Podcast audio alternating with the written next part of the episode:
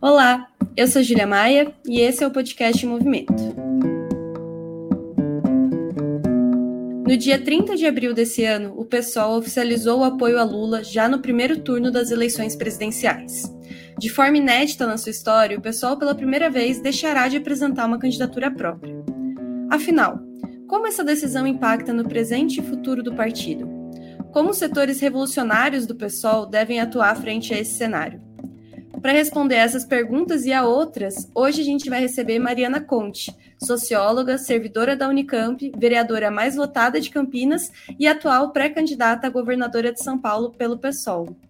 Mariana, muito obrigada por ter topado o nosso convite. Muito feliz de conversar contigo hoje. Oi, Ju. Oi, todos os ouvintes aí do podcast Movimento. É um prazer também conversar com você e com a turma aqui sobre esses temas tão importantes, né? Então, para começar, o que, que você achou dessa decisão do PSOL? Olha, eu acho que primeiro é importante contextualizar, né? Porque nós temos discutido a importância, e eu defendi, é, junto com outros agrupamentos, é, a candidatura própria dentro do PSOL, né, que o PSOL apresentasse a candidatura própria, isso foi tema de debate desde o ano passado no Congresso do PSOL, né, inclusive o deputado federal do Rio de Janeiro, Glauber Braga, colocou seu nome à disposição de forma muito corajosa, e era um contexto, naquele momento lá atrás, inclusive um momento que estavam acontecendo manifestações, atos fora Bolsonaro, e a gente sempre, naquele contexto, a gente dizia, né, era importante o pessoal se apresentar, inclusive uma candidatura que trouxesse elementos fundamentais de programa, que sempre fez parte do programa do pessoal,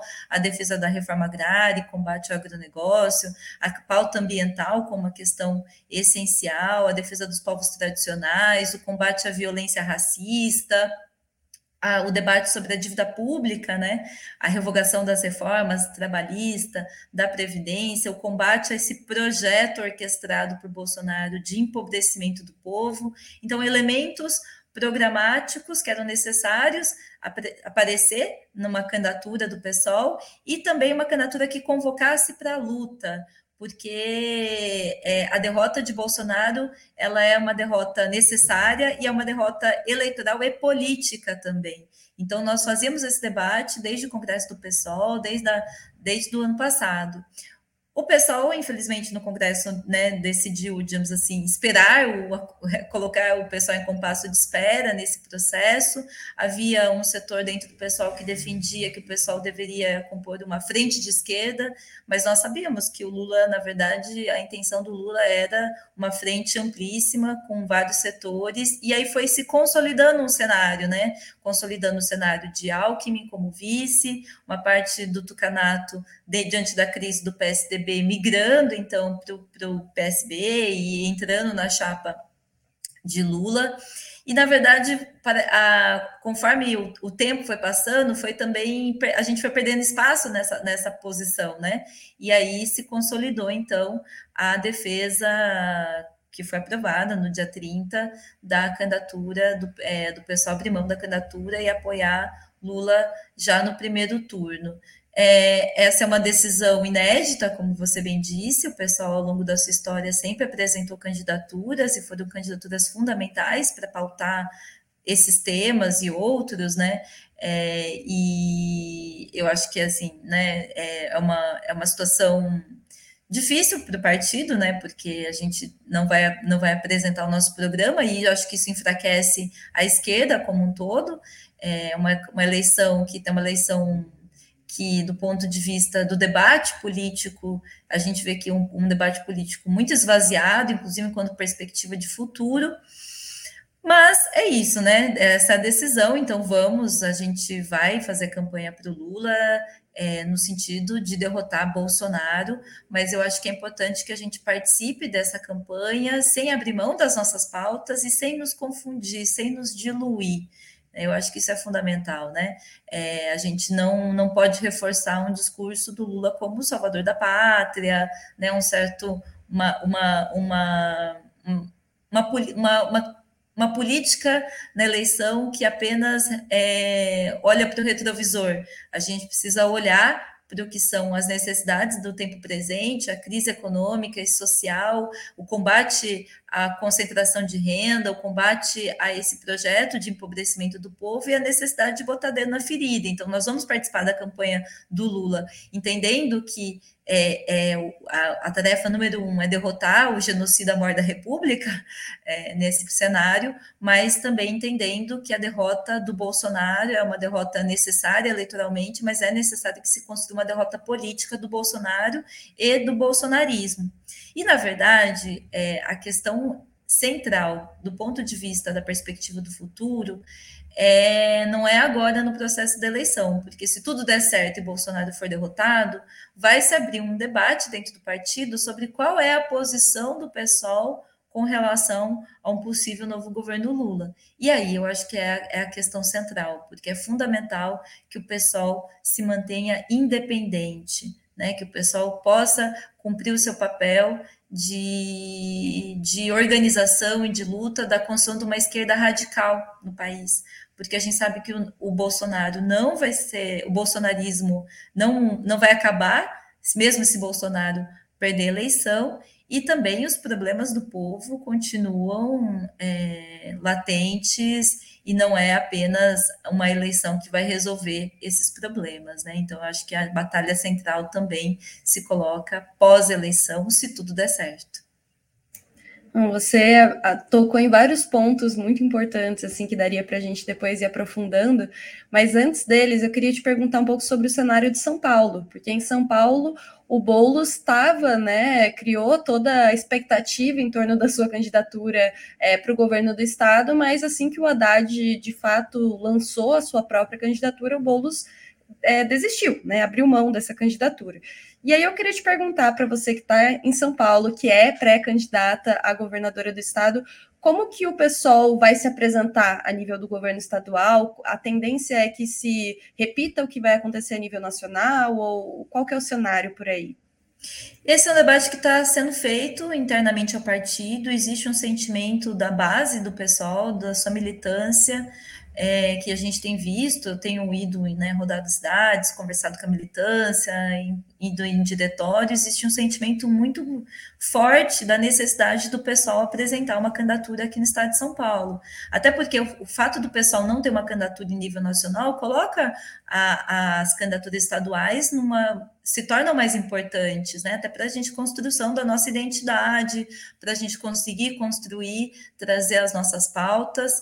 É, então, aqui no estado de São Paulo, esse é um debate em aberto. O Boulos desistiu da candidatura, é, ele tem o direito de, de, de, desistir da candidatura do governo do estado, né, e se postular é, de outra forma, mas não é o Boulos que decide, né, não é o Boulos que decide o rumo do partido. Eu acho que isso é importante. É importante que a militância, que a base, que os seus filiados possam também ser parte do processo de decisão, isso que nós temos discutido e, e inclusive pressionado, né, a própria direção majoritária aqui no estado de São Paulo. Esse é o sentido da minha, da, da, da minha pré-candidatura. E, na verdade, é porque a direção majoritária do PSOL tem colocado o partido num compasso de espera, esperando a negociação do PT com o PSB na verdade, né? Porque a gente sabe que o acordo do PSB em nível nacional, da presença do Alckmin na chapa, é muito difícil pensar um acordo que não passe pelo Estado de São Paulo, um acordo nacional que não passe pelo Estado de São Paulo. Na lógica, como os partidos se movimentam, os partidos tradicionais se movimentam durante o processo eleitoral. Então, o pessoal, a direção majoritária tem colocado o pessoal nesse compasso de espera, aguardando essas negociações entre PT e PSB. E é exatamente isso que eu acho que está o equívoco do, do, da direção majoritária do PSOL, né? Porque o que nós deveríamos estar fazendo nesse momento, ainda mais numa uma eleição tão polarizada, é a gente se apresentar. A gente se apresentar, apresentar a nossa candidatura. E esse é o sentido da minha pré-candidatura. É, eu sou a única pré-candidata mulher aqui no estado de São Paulo, todos os outros candidatos são, são homens, né?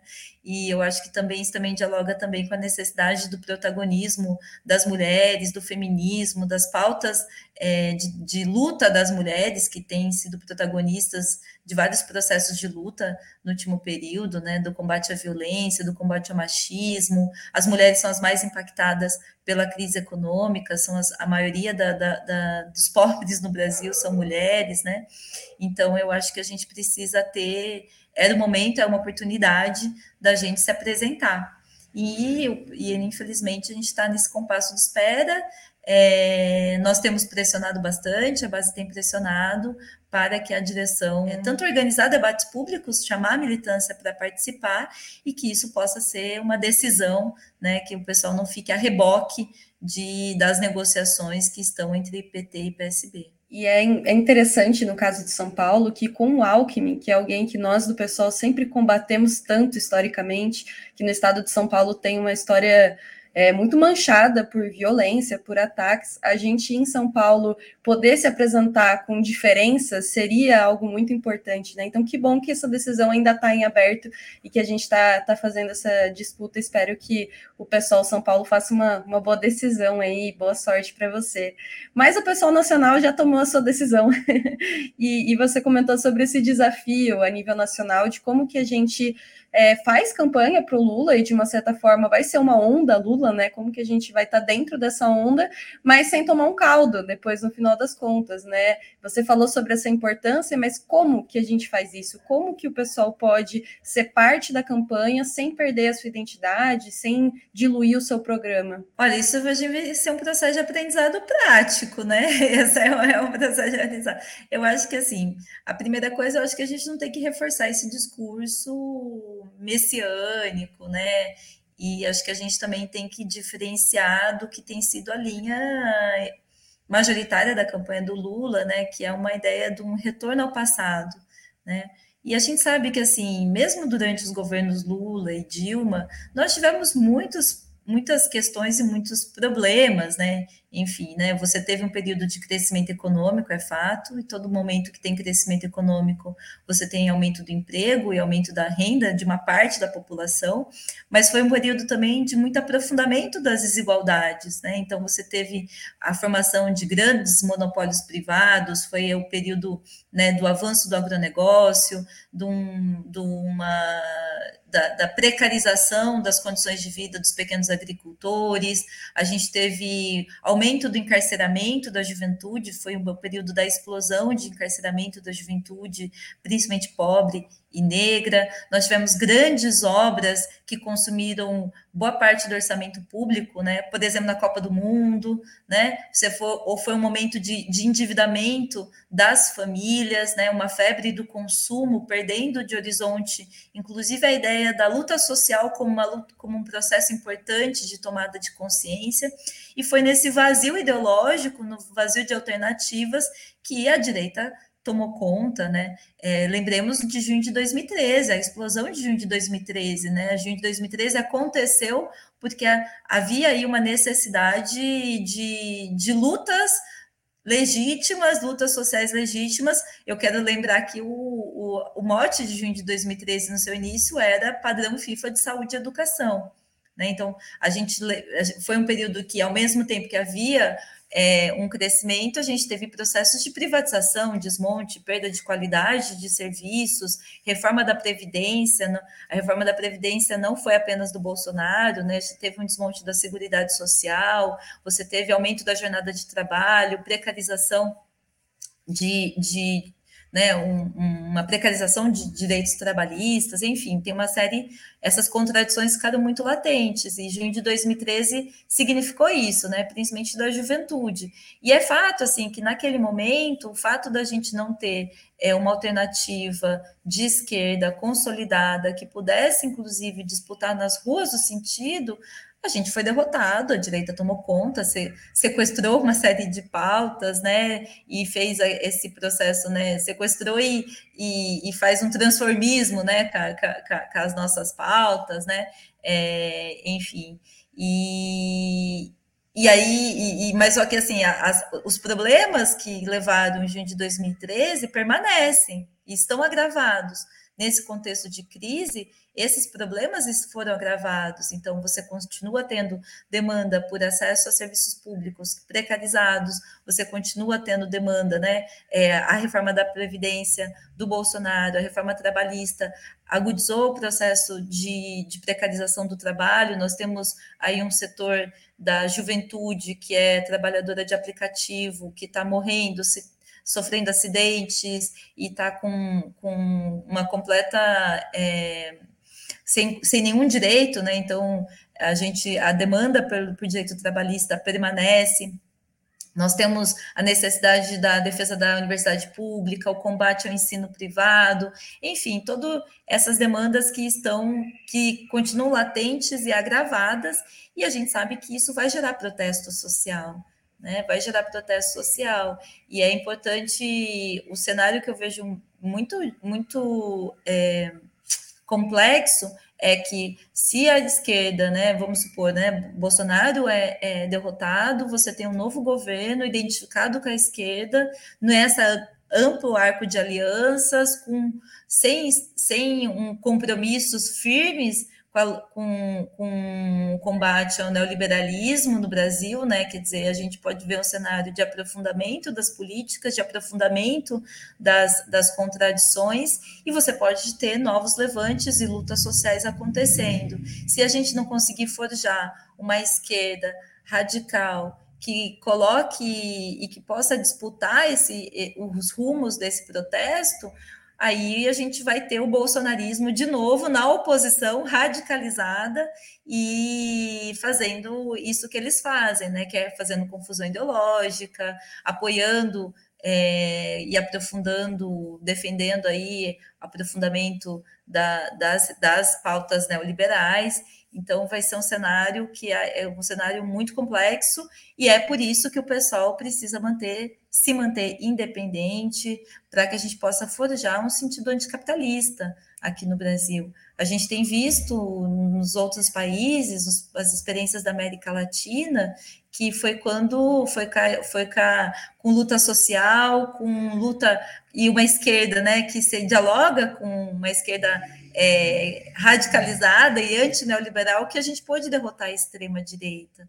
Né? Então, eu vejo que a extrema-direita pode sim passar por um processo, caso vá, vá para a oposição, pode passar por um processo, inclusive, de radicalização, explorando as contradições que possivelmente devem permanecer num próximo governo, mesmo que seja o governo Lula. Ouvindo você falar, eu fiquei pensando sobre como é um pouco da gente entender que a história não é, existe história antes das eleições e que ela também não termina na eleição, né? Ou seja, lembrar que o Lula já foi presidente, o PT já esteve no poder e, e não foi o, o grande paraíso também que, que tenta se pintar agora, e que não será novamente um paraíso, né? Que se a gente de novo depositar o voto na urna e sair da rua, se a gente entender que a nossa história, né, nossa participação acaba ali, provavelmente a gente vai enfrentar novas ou pior, as mesmas dificuldades que a gente historicamente já passou no nosso país, né? Então, achei interessante você comentar sobre isso e também sobre o papel que o pessoal pode ter nessa história.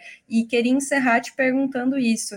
Nos últimos anos, o PSOL é um partido que tem tido bastante disputa interna, né? Um partido que tem correntes, é um partido que permite a, a diversidade, toda uma fauna e flora interna dentro de um determinado, dentro de determinados limites, mas que sempre permitiu a disputa interna. Mas a sensação é que desde talvez o impeachment da Dilma, desde a, do governo Temer, dessas, desses últimos acontecimentos na nossa história recente, é, os embates dentro do PSOL têm sido maiores sobre como se posicionar como se postular. E, e, talvez os setores mais radicais e revolucionários do partido tenham encontrado algumas dificuldades, às vezes, de fazer com que a sua política seja a, a política que vai ser postulada. Dentro desse cenário, você que é uma militante do partido, né, e uma representante pública também, quero te perguntar por que, que ainda faz sentido estar dentro do PSOL, o que, que, o que faz com que o PSOL ainda seja a nossa melhor ferramenta para disputar os rumos da classe trabalhadora hoje? Olha, o PSOL ele é um partido diverso, ainda bem que ele permite diversidade. Isso significa que diferentes tradições, diferentes grupamentos podem estar dentro de um mesmo partido que se propõe um partido de disputa de massas, né? Eu acho que isso é isso é um elemento central, porque se não fosse o PSOL, se não fosse a corajosa é, decisão lá atrás, né, com a ruptura, quando os, os chamados radicais do PT foram expulsos do PT por ser contra a reforma da Previdência, né, Luciana, Babá, Heloísa Helena, se não fosse essa decisão, decisão corajosa, a gente teria um cenário de uma dispersão ainda maior é, da, da esquerda radical no país. Então, é, eu acho que é importante que o PSOL, é, a existência do PSOL, esse é o primeiro sentido. É, o segundo sentido é que esses debates internos do PSOL, eles são fundamentais, né? Hoje a gente vê também partidos aí que não, que não tem essa diversidade, que não tem diversidade de agrupamentos, mas que na prática, é, é assim, esse debate ele é, ele é fundamental para forjar novas respostas, porque ninguém tem as respostas de como é que a gente sai dessa encalacrada, né? Então, essa, essa a organização e esse debate, essa diversidade de agrupamentos e também de pessoas, né? Quer dizer, o pessoal ele é um, ele é um partido que organiza para além dos seus agrupamentos. Eu sou uma defensora, acho importantíssima a existência de agrupamentos de correntes que têm tradições de luta socialista, que carregam tradições de luta socialista é, e que muitas vezes passam por processos né, de, de agrupamento também de diferentes tradições. Então, esse movimento ele é fundamental. E isso é uma, eu para mim, isso já justifica a necessidade. Esse é um elemento que justifica o fato de que o pessoal ele é o o partido hoje na esquerda brasileira que ele tem a maior potencialidade de forjar Sul, um, uma possibilidade de uma organização de uma esquerda radical e revolucionária no país. Né? Então, essa, é, exatamente pela sua diversidade, pelo fato de congregar diferentes tradições, isso eu, eu entendo como uma potencialidade. E também porque o PSOL ele construiu uma identidade, uma referência, ele é um partido que, inclusive, conseguiu eleger parlamentares, né? Eu acho que é importante é, no cenário que nós temos a gente ter vozes públicas num cenário nacional, por exemplo, como Samia Bonfim, como Fernanda Melchiona, como Vivi Reis, como é importante que tenham, tenhamos vozes públicas, deputadas, combativas, que possam é, construir referência sempre no sentido apoiando as lutas, as greves, as mobilizações, as manifestações. É, então eu acho que é isso, o pessoal ele tem um, ele tem um, um acúmulo, né? Ele tem uma bagagem e, e, a, e a, disputa né, da, institucional ela, é, ela é fundamental nesse momento, né? Eu acho que a gente não pode cair num cenário de marginalidade da esquerda socialista, da esquerda radical, ainda mais num cenário de tantos desafios. Então, eu acho que, que é, esses são os motivos pelo qual vejo que o pessoal é ainda, né, tá um partido em disputa, muito embora discorde da, da, da posição da direção nacional, que tem feito, de fato, né, pós 2015, pós o golpe institucional, é, governo Temer, enfim, tem feito um processo de diluir a identidade do partido do PSOL, né, e muitas vezes abrir mão de, de, de se colocar numa disputa, é, discorda dessa política. E o fato é que, que o Bolsonaro rebaixou todas as expectativas, né? a verdade é essa. Porque só que o, o, problema quando a gente rebaixa as expectativas é que quando a gente rebaixa as expectativas, a gente não forja, não constrói, não consegue forjar novos caminhos, e aí o que está ruim piora, né? Então a gente, quando a gente estava com o Temer, a gente achava que estava no fundo do poço. Aí veio Bolsonaro e a gente tem visto aí uma um certa tendência da esquerda a rebaixar suas expectativas, né? E isso é muito perigoso, porque, é, na verdade, o, o, o, todo esse cenário de instabilidade política que nós estamos vivendo, de uma crise econômica que, que em voga no mundo desde 2008, né, de, um, de um processo de, de, de uma crise social, ambiental sem precedentes, isso, na verdade, coloca a necessidade de que a gente precisaria é, enfrentar essa ordem apontando para a necessidade de ruptura, de romper com uma ordem. É uma ordem que ela só, ela só serve para manter a desordem. Né? E, de uma certa forma, a extrema-direita entendeu isso. Não é à toa que Bolsonaro, né, numa política antipovo, numa política voltada para as elites brasileiras, mas tensiona todo momento, inclusive o processo eleitoral. Né? Essa também não é um fenômeno apenas do Bolsonaro, é, um, é, um, é, um, é a política da extrema-direita no mundo. Lembremos aqui de Trump, né, que foi derrotado eleitoralmente, mas o trumpismo permanece nos Estados Unidos. Então, é, eu acho que, que a gente precisa, eu acho que é uma necessidade urgente forjar uma esquerda radical.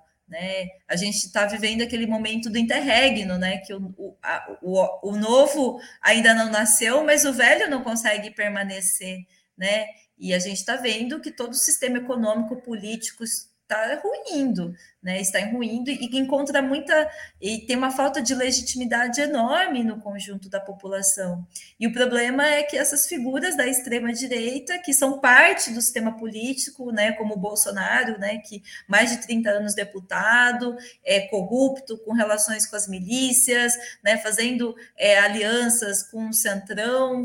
Então, assim, esse, esses, esses é, é essas figuras eles vão criando simulacros, né, vão criando, apresentam como se fossem né, de uma forma muito é, cínica, é, é, como se fossem alternativas à ordem estabelecida. A gente sabe que não é, né? É uma política antipovo voltada para as elites. Então, eu acho que do lado de cá, da, dos, dos socialistas, das lutas das, das, trabalhadoras e trabalhadores, da negritude, da juventude que está em luta, das LGBTs, é, dos povos indígenas, de todo do, no andar de baixo, a gente precisa forjar alternativas que se coloquem também contra essa ordem, que é uma ordem completamente em decadência. Né? Não, não podemos ser aqueles que querem salvar essa ordem, né? Nós queremos derrotar, queremos que construir algo novo, e, e, é uma urgência. É, essa é a urgência do nosso tempo e da nossa geração. Né? E no Brasil ainda há espaço é, dentro do pessoal para aqueles que acreditam nessa necessidade, né? Essa Com certeza. é viva. Com certeza, o pessoal, é, o pessoal, eu acho que essa é uma, uma vantagem do pessoal, né? O pessoal ele é um partido, ele é um partido que ele é um partido em movimento também, aqui trazendo, trazendo essa a reverência que é o programa, ele é um partido em movimento. Ele, ao longo da sua história, ele sempre foi permeável pelas, pelas, pelos conflitos, processos que aconteciam e acontecem no andar de baixo a, a, o protagonismo das mulheres é isso, o protagonismo na negritude é isso. Não é à toa que, que foi no pessoal que a negritude, as mulheres, as LGBTs é, fizeram sua morada, fundamentalmente. Eu acho que a gente precisa a gente precisa construir e batalhar para que o pessoal continue sendo é, o, o espaço das lutas, daqueles que estão em luta continue sendo o espaço onde aqueles que estão em luta é, possam encontrar sua morada.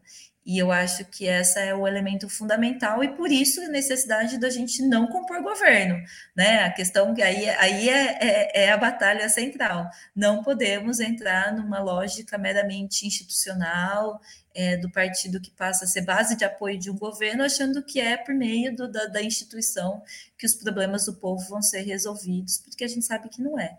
Né? A gente vai precisar manter independência para fazer oposição naquilo que for necessário, né? É, porque esse é o sentido histórico, é o sentido fundacional do pessoal. Eu acho que ainda tem, ainda tem muita coisa para acontecer, ainda tem muita disputa para acontecer, e a aposta é aqui embaixo, né? não lá em cima. Perfeita, Mariana. Muito, muito obrigada mesmo por ter topado pela conversa. Foi, foi ótimo te ouvir.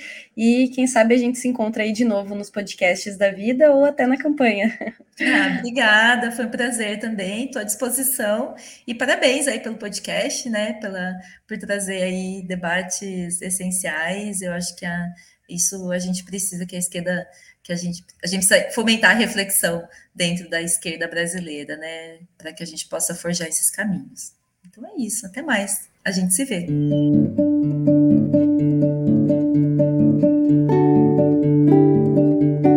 podcast Movimento é uma iniciativa da revista Movimento e do Movimento Esquerda Socialista. Nos acompanhe também pelo site movimentorevista.com.br, a trilha sonora de Alex Maia e a edição de áudio da Zap Multimídia.